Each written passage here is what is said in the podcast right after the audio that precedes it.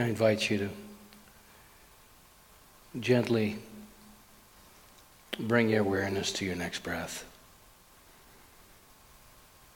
And breathing in, breathing out. And on the next breath, hold it for a moment and release it. And as you release, put down anything that is not required in this moment of concern or attention or awareness. And breathing down in your mind's eye and focusing on your heart. Imagine in your mind's eye your heart breathing, expanding, cracking open. And breathing down. Now, in your awareness, a couple inches below your navel point to that center of intuition, where the infinite communicates with us. And breathing into that space, that soft belly.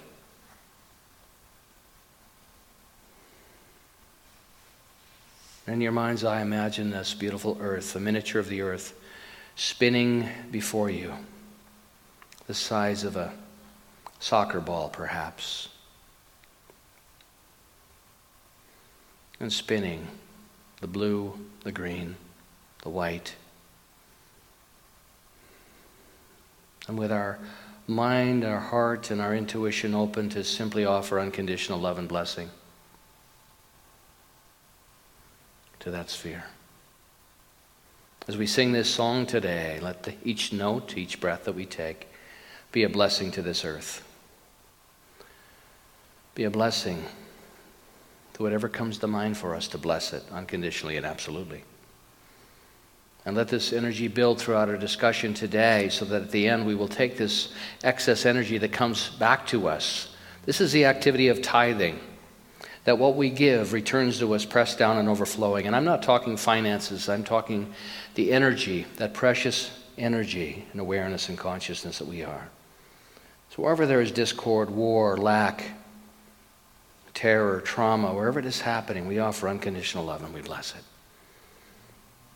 Knowing that a, a bigger idea and a bigger opportunity is be, being given birth right here and right now. And so, with that intention set, let us let this beautiful earth spin before us as we sing, as we engage our minds in the discussion this day, preparing us then to direct this excess energy anywhere we choose. So, please join me if you feel free and comfortable. In this very room, there's quite enough love for all the world, and in this very room, there's quite enough joy for all the world.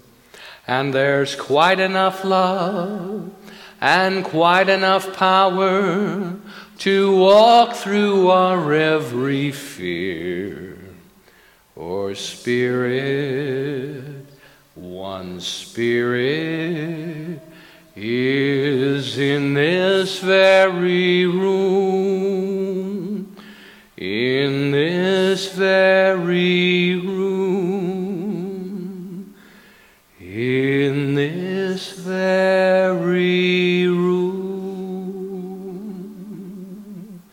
So I know a mighty moving force for good is moving in and through and as each and every one of us because we become that doorway.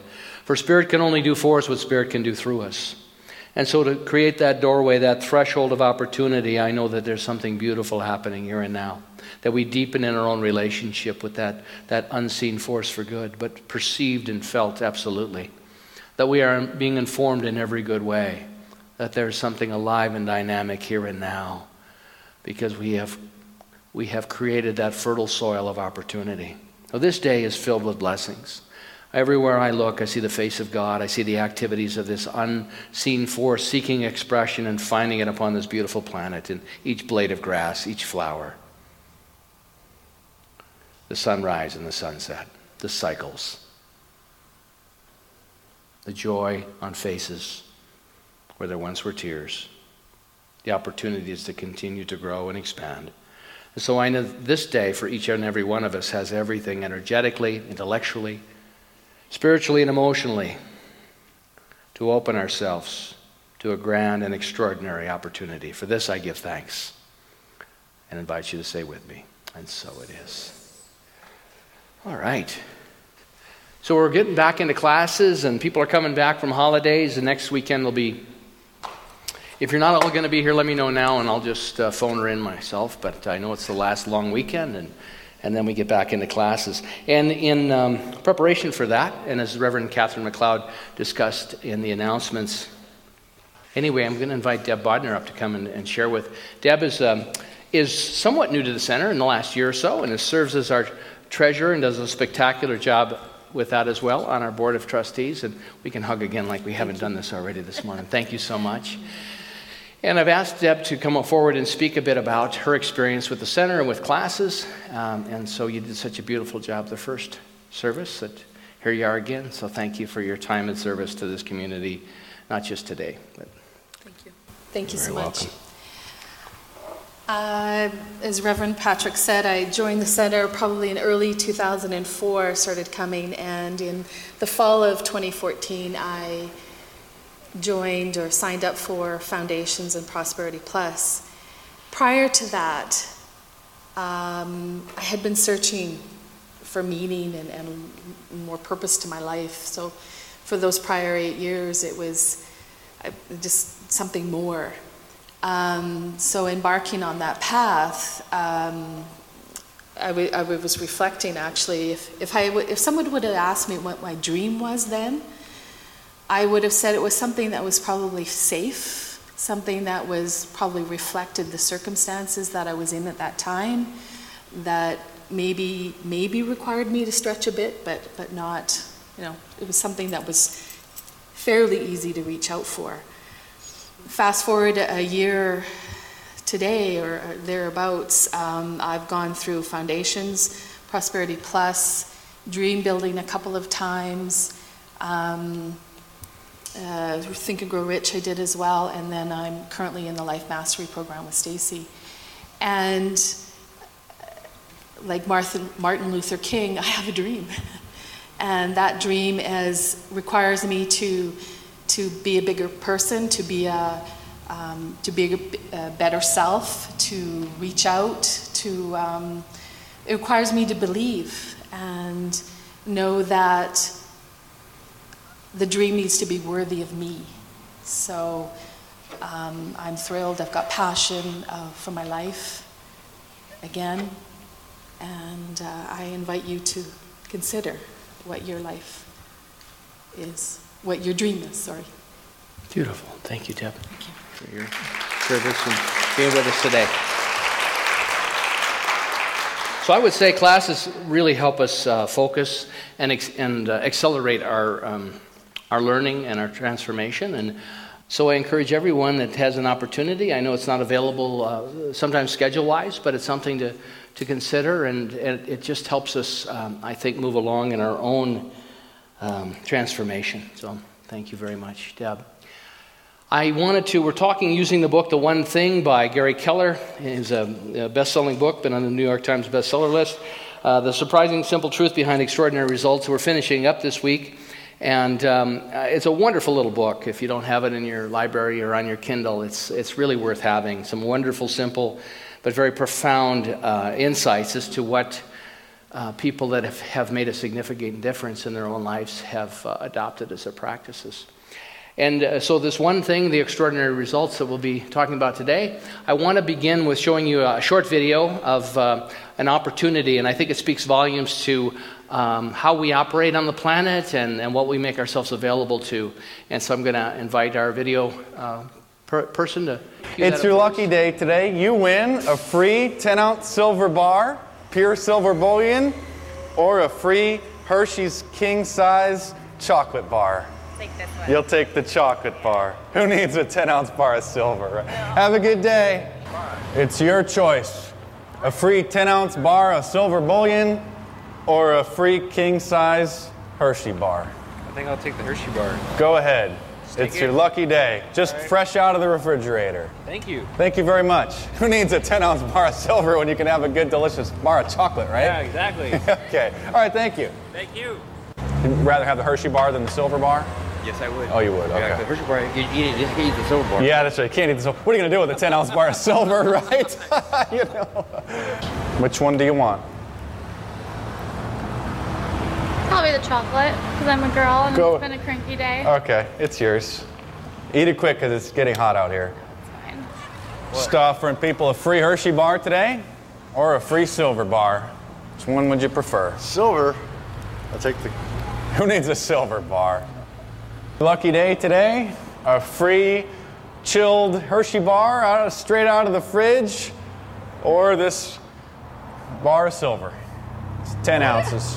What are you guys doing? Which one do you want? Uh, well, I don't have any. I don't have any way to do anything with the silver.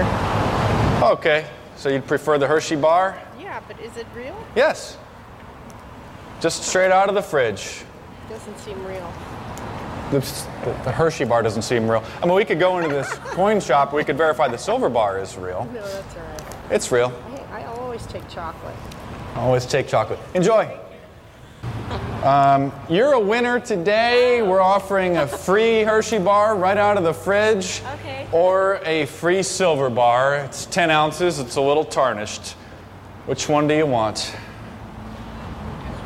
I don't know. Um, chocolate bar. Go ahead. right. It's yours. You're a winner. Thank you. You're welcome. Have a good day. You're a winner. It's a you win either a free 10 ounce bar of tarnished old silver bullion or this Hershey bar just out of the fridge. Uh, what what is it? What's gonna happen? Which one do you want? Candy. Go ahead. It's yours. All right, we got another winner for the Hershey bar giveaway. Thank you. Thanks for watching. Subscribe to. So we'll be giving away uh, Hershey bars after service. But isn't it fascinating that every person took the chocolate? And I think I, I actually think it's it's a bit uncomfortable because people probably did suspect the value of the silver, and then and to be so um, confronted with that without any forethought about what we're capable of receiving. I just think it speaks volumes to our capacity. So when we're talking about these things like the one thing, and, and these ideas, there's that whole subtext of our capacity to give and receive, which I think, you know, when, when we talk about prosperity plus, which is just one path, but when, when our capacity to give and receive is uh, shut down a little bit, um, then all of this head stuff will only take us so far. And that's my, you know, I did the uh, Wednesday night service in Kelowna and I did a John of God talk and I showed a little bit of John of God and I talked about the energetics of, and then we did a, a guided meditation. Right now, we've set up this idea of blessing the earth. And that activity is still going on if you were participating in that as we go. But blessing, whatever we give, we get back. And it's not just finances, it's energetically, it's love, it's hatred, it's uh, revenge, or it's, it's unconditional forgiveness. But when we participate in it, it always comes back and it builds and builds. And, and I think sometimes it's easy to forget that. So I talked about, I want to talk to you about tithing tonight when I was in Kelowna. And I said, and I'm not talking about finances. I'm talking about that, that divine source of life that you are and I am. And when we're the opening for that, as Jesus said, you are the light of the world. Well, what good does that do me if I keep it under a bushel basket, as he would say? And so it's really our opportunity to understand that at a deeper level, that life, all of this stuff is so temporary. And, we, and, and, and, and so, what's here, I think, for us is an opportunity to grow in consciousness so that we become more available to what wants to find its way to us. And in this case, it's either a candy bar or a silver bar. But if we have an idea of what's precious to us moving forward with the one thing, then we can inform our decisions now based on what that ultimate goal might be. And I love that about Gary Keller. He, he, he has a wonder, this book he put together is, I think, a beautiful example of where we place our attention, it grows. So, the one question around this book that I think is, and is the heart and soul of it, is what's the one thing that I can do such that by doing it, everything else will be easier or unnecessary? What's the one thing I can do such that by doing it, everything else will be easier or unnecessary? Which is a really powerful question. And he talks about drilling down and drilling down and drilling down to the point where we find that one thing. So, what is that one thing? Bless you. I'm going through this with you uh, this week. Uh, in, this last two weeks, I've had um, Lisa Letwin helping me in my office, and I realized that I've gotten all the books moved out of my office finally. If you've ever been in there with me, it's a little bit of an obstacle course with the. And it really was. I love the books, and they've been taken care of and put in another spot. But, but there's a um, that call to bring order to uh, which order then allows more pro- productivity. And it's, it's very interesting. So when I'm sharing this with you, I'm also working the principles. And it's really, it's really exciting because we're only as stuck as long as we think we're stuck. So Archimedes said, Give me a lever or lever long enough, and I could move the whole world. So, what is the lever? What's the one thing that will move your whole world? For myself, for you?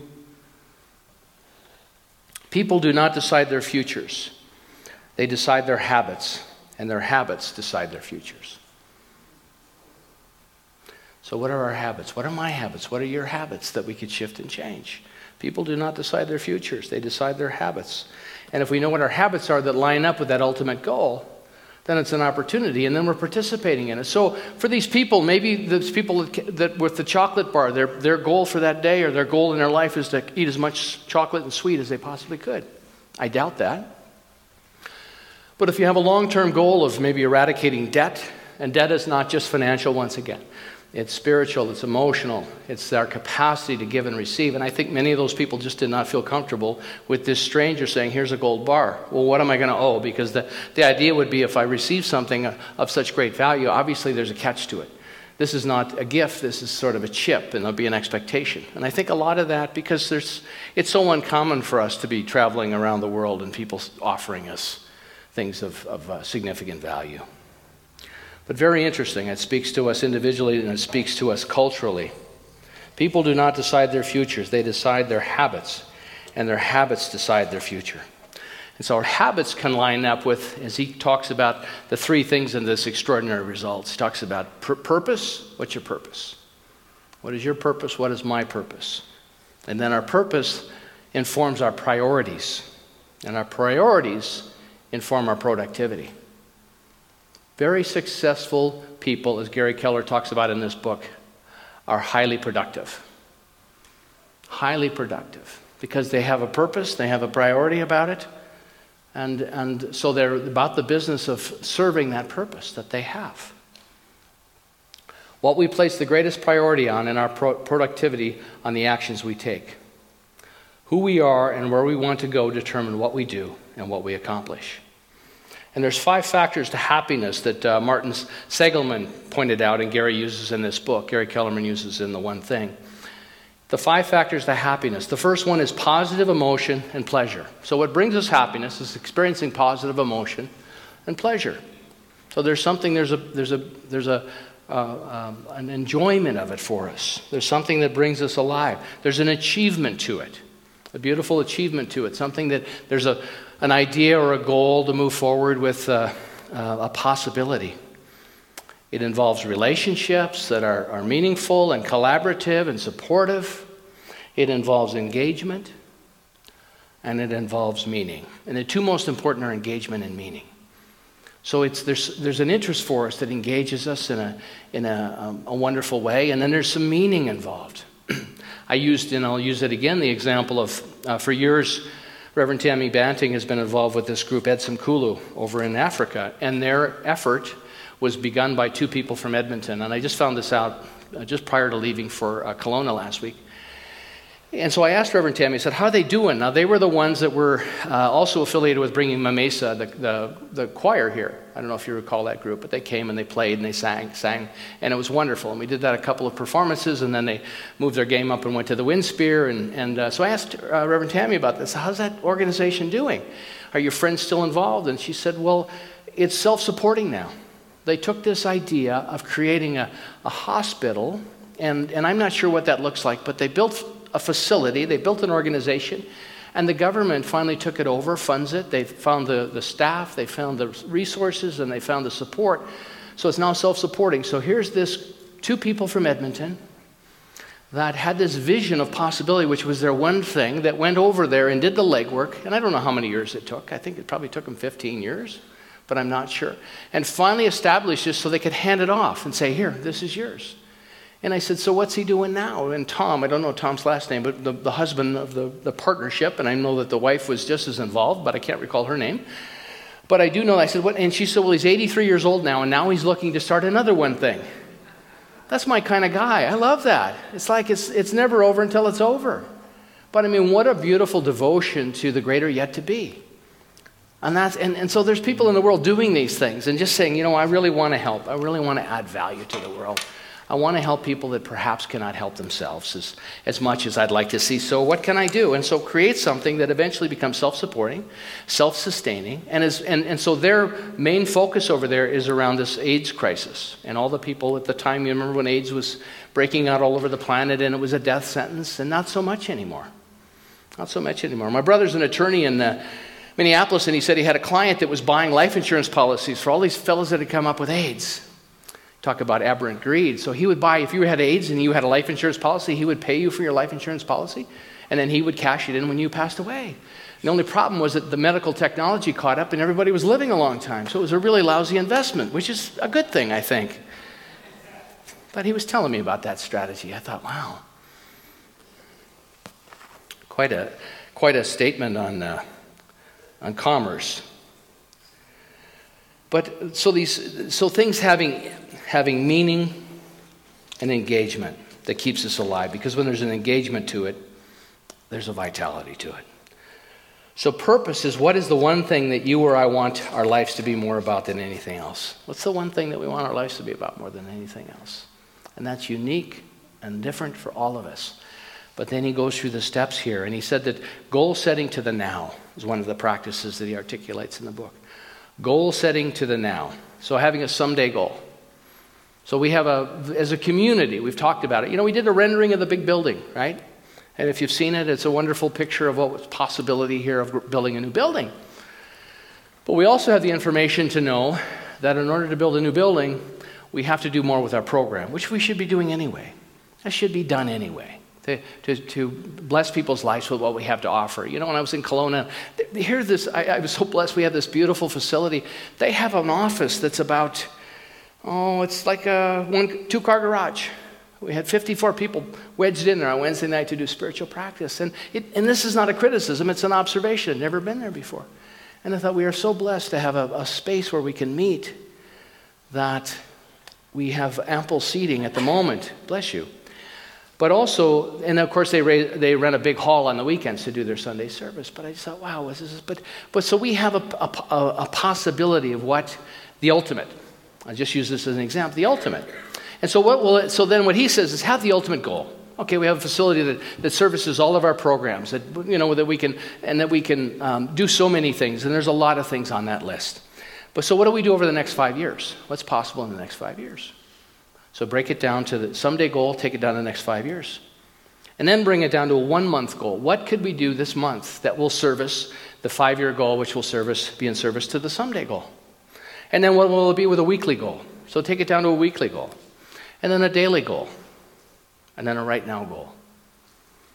But, but see, if we know that, if you know that, so when someone shows up with the silver bar, you might figure out, you know what, the silver bar will serve that far more than me eating a candy bar over the next five minutes. You know what I'm saying? When we're on fire with a possibility, I always tell people, you have extra money, give to me. I'll do, I'll, we'll do good things with it here. Why not? You know, because I was raised that, you know, don't ask for anything. Offer up your suffering for the poor souls in purgatory. And that was a beautiful place to start. And I'm grateful for that. But there's, there was a bigger possibility. You know, but if, unless we ask, unless we set an intention, life will just give us whatever we ask for. Well, not me. I'll just take the chocolate bar and be happy. Success is sequential, it's, it's moving into day to day, boom, boom, boom. And so we know right now, we're very clear with what is our priorities at this moment as a community and as a movement and as a ministry and as a force for good in this community. A beautiful, beautiful article I read uh, two days ago. One of our, our members here telling his life story about overcoming violence growing up. And it's beautiful.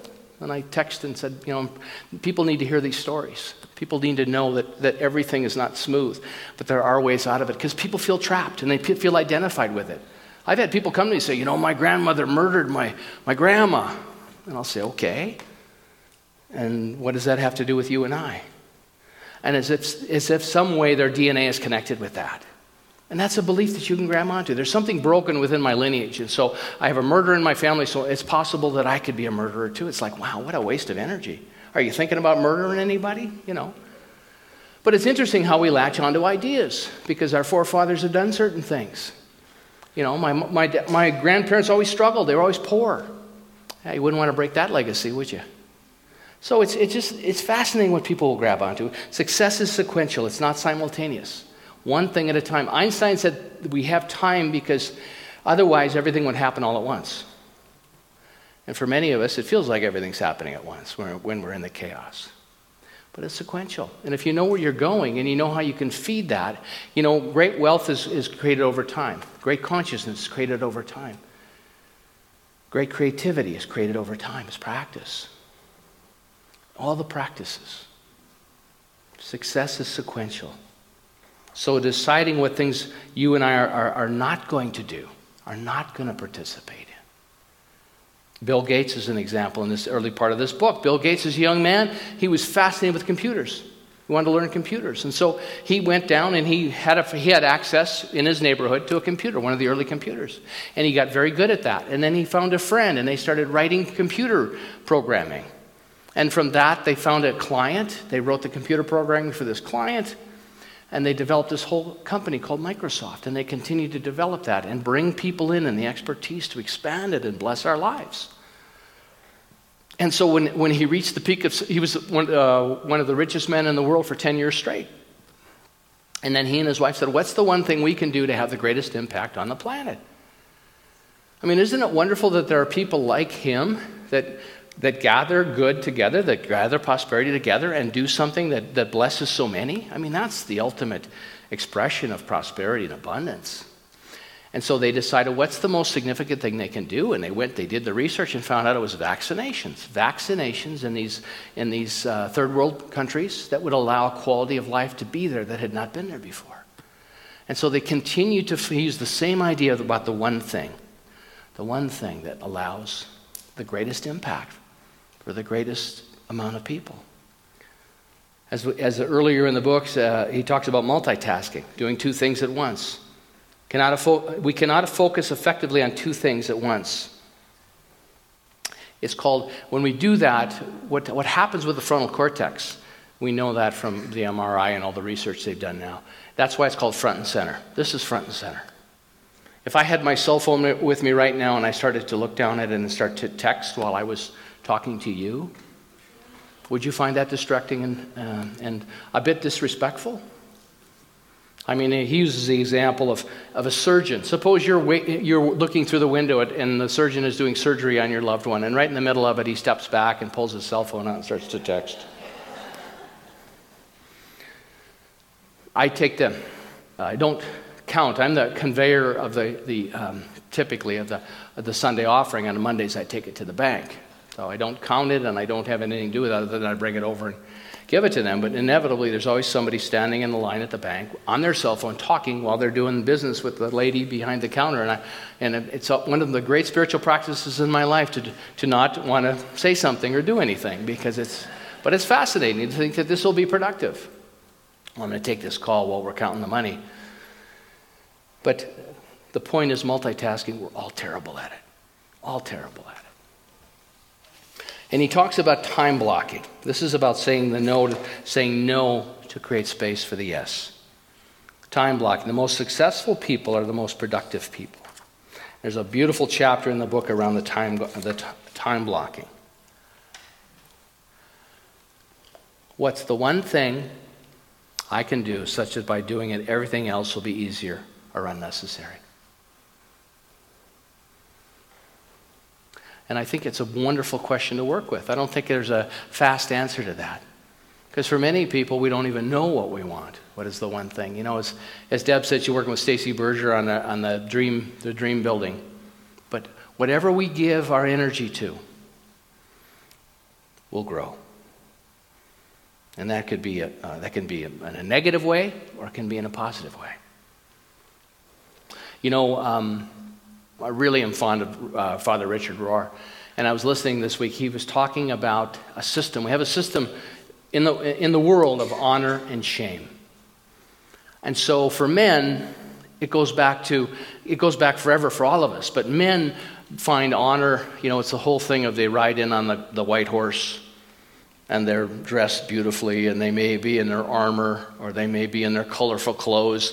St. Francis, the founder of the Franciscans, and, and one of the, uh, well, and one of Richard Rohr's heroes said that St. Francis grew up as the son of a, of a merchant in Assisi that sold all the beautiful clothing.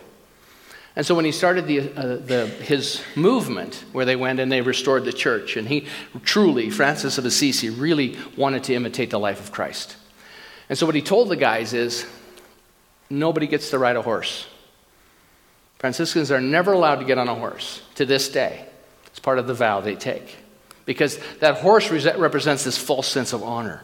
Oh, I ride the horse and I wear the fancy clothes and I've got the, you know, and I'm, I'm, I'm armed to the, to the T with uh, my sword and dagger and spear and whatever it may be. So the Franciscans, they could walk or they could ride a donkey. Every once in a while, they could use a donkey if they had to.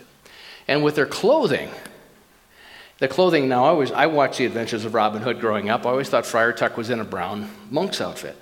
That's actually just regular wool that got so dirty over time, it looked brown. And he said, and then they wore the belt, they have the rope. They don't wear a belt, they have a rope they tie around their waist because in that day, you carried your money, men carried their wealth in their belt. And so they took a vow of poverty because, and they wanted people to know that. Because Francis was all about duplicating the life of, of Christ, of, of the Jesus of Nazareth. But fascinating, isn't it? Richard Rohr says when he took his vow, they said to him, You guys cannot ever drive or own a Cadillac, a Buick, or a Pontiac. Now, they, they don't make the Pontiac anymore. But he said we always had to drive a Chevy or an old Ford. That was that, but it was part of that legacy of devotion and commitment. Isn't that interesting? But he talks about this, this, this culture of honor and shame. And so for men, it's about, I mean, the ultimate of it, the extreme of it would be Donald Trump. Anybody notice Donald lately saying things about people? Donald is shameless. Doesn't care what he says. He just speaks his mind, doesn't seem to give it much thought before he speaks his mind. He just says what he wants to say. But he's an example of being shameless. And that's one extreme. But what, what Jesus, his message was, is that our honor is not found in riding the horse or driving the car or owning the home. It's much deeper than that. And it can be a distraction. We can fall in, Paramahansa Yogananda says the same thing. You fall in the world of form. You fall asleep in the world of form. And the world of form is a beautiful thing. But it's just, it's just one of the, the things along the way. There's a deeper, a deeper connection, a deeper opportunity. And this is what Jesus was saying. And he showed it in his ministry. He hung out with all the people that, that the, those of honor would never hang out with at that time. The wealthy, the politicians, and the power brokers of his time would never go hang out with the prostitutes. Not to just hang out with them, of course. And they would never, and, and they would never have meals with some of these people. It'd be beneath them because of their, their stature. And as a woman in that culture, as, as uh, Father Rohr says, if you lose your honor, you never get it back. I mean, that's one of the, well, that's one of, that's still alive today. You know, the, God forbid a woman should shame herself in some capacity. She's, we have to throw her away. I mean, that's very alive on the planet. And that's not what his message was. That redemption, the prodigal son, we can always come home. That honoring is a deeper and deeper uh, way of being. So, whatever you believe about yourself, that you're not enough, that there's something wrong with you because you made a bad choice at one point in time, you're always, you can always come back. You're always forgiven. You can always come home. Stop, stop making your spiritual practice beating yourself up over and over and over again. And that's the, the beautiful message there. So it's not that, that things are bad and wrong. There's a wonderful story in the book here about the, the king that the beggar comes, and, and the beggar is actually his teacher from another realm. And he comes and he says, Could you please fill? It goes to the king and says, Could you please fill my beggar bowl? And the king said, Of course. And he brings out some jewels from the, the kingdom's storehouse and he has his assistant pour the jewels into the bowl and they disappear. And this happens over and over again. He cannot fill the bowl. And the point in it, it's finally the king at the end of this short story says, I am humbled, I'm brought to my knees. What's the lesson here? And he says that this bowl, this neediness, can never be filled through this. You're looking in the wrong direction. And so when we understand that, it gives us insight into why people would say, geez, you know what? I'm going to create an organization that can help as many people as possible, like Bill Gates, or like the man that started Epson Kulu. You know, I believe that we, as a, as a community, one of the things we have is an opportunity for, for bigger collaboration with people. There's, there's so many great movements in this, in, this, in this environment, in this community for us to collaborate with and support. We have such a beautiful teaching perspective of encouragement and possibility. Why can't we partner with some of those folks that are making difference in the world? That's exciting to me. I was talking to Dr. Ken Gordon this, this past week about it when we were down in Kelowna. The most successful people are the most productive people. So, Shall your and my unique gifts be shared? All of us have unique gifts and talents. And are we going to share them? Because if we don't think we deserve, if we don't think we're enough, then we probably won't. And it's not the enoughness of honor, it's not the enoughness of, but it's coming, it's making peace. See, I, I think that the reason that we have community, we talk about the divine perfection of life. But I think part of this is also to embrace and love those parts of us that we think are broken. That's even harder. It's, it's one thing to say, geez, I'm, I'm perfect, whole, and complete. I'm perfect, whole, and complete. But there's parts of us where it doesn't feel perfect, whole, and complete. And to bring our love and awareness to that and to bless ourselves. So when we finish today, I'm going to ask you to take that energy that you've put out into the planet and direct it into your life wherever you find it appropriate. Because tithing always creates a, a, an excess. We take that excess energy and we bless and get to decide where we want it to go in our lives. Because when we are blessing the world, we're in service to Spirit, we're in service to God. So shall your unique gifts be shared. Shall what is seeking you not find you or be received? My teacher used to always say that, Patrick Cameron, that your gifts are waiting for you to accept them, and if you don't accept them, they go on the scrap heap. They're, they can go to no one else. Are you, are you in a position where you're ready to, to accept the gold bar? Or are you always grabbing the chocolate because it's the quick fix? Is there sugar high involved? Extraordinary requires a great answer. And that's why it requires our awareness in our work. What's the, what is the extraordinary? What is that great answer, that great insight? A new answer requires new behavior. What's the new behavior? You know, part of it for me was the inspiration of Lisa's calling me and texting me and saying, I want to clean, help you clean up your office. I said, let's do it. Got rid of the couch. You never used the couch anyway. Anybody need a couch? It's blessed. It's a blessed couch, selling for $10,000 this week, but, but next week the price will come down. A new answer requires new behavior. And what new behavior will start your journey? What new behavior will start your journey? Wonderful poem in here I'm going to leave you with today that I think is so apropos. It's called My Wage, because this is truly what we teach. My Wage by J.B. Rittenhouse. I bargained with life for a penny. I bargained with life for a penny, and life would pay no more life would pay no more. However, I begged at evening when I counted my scanty store.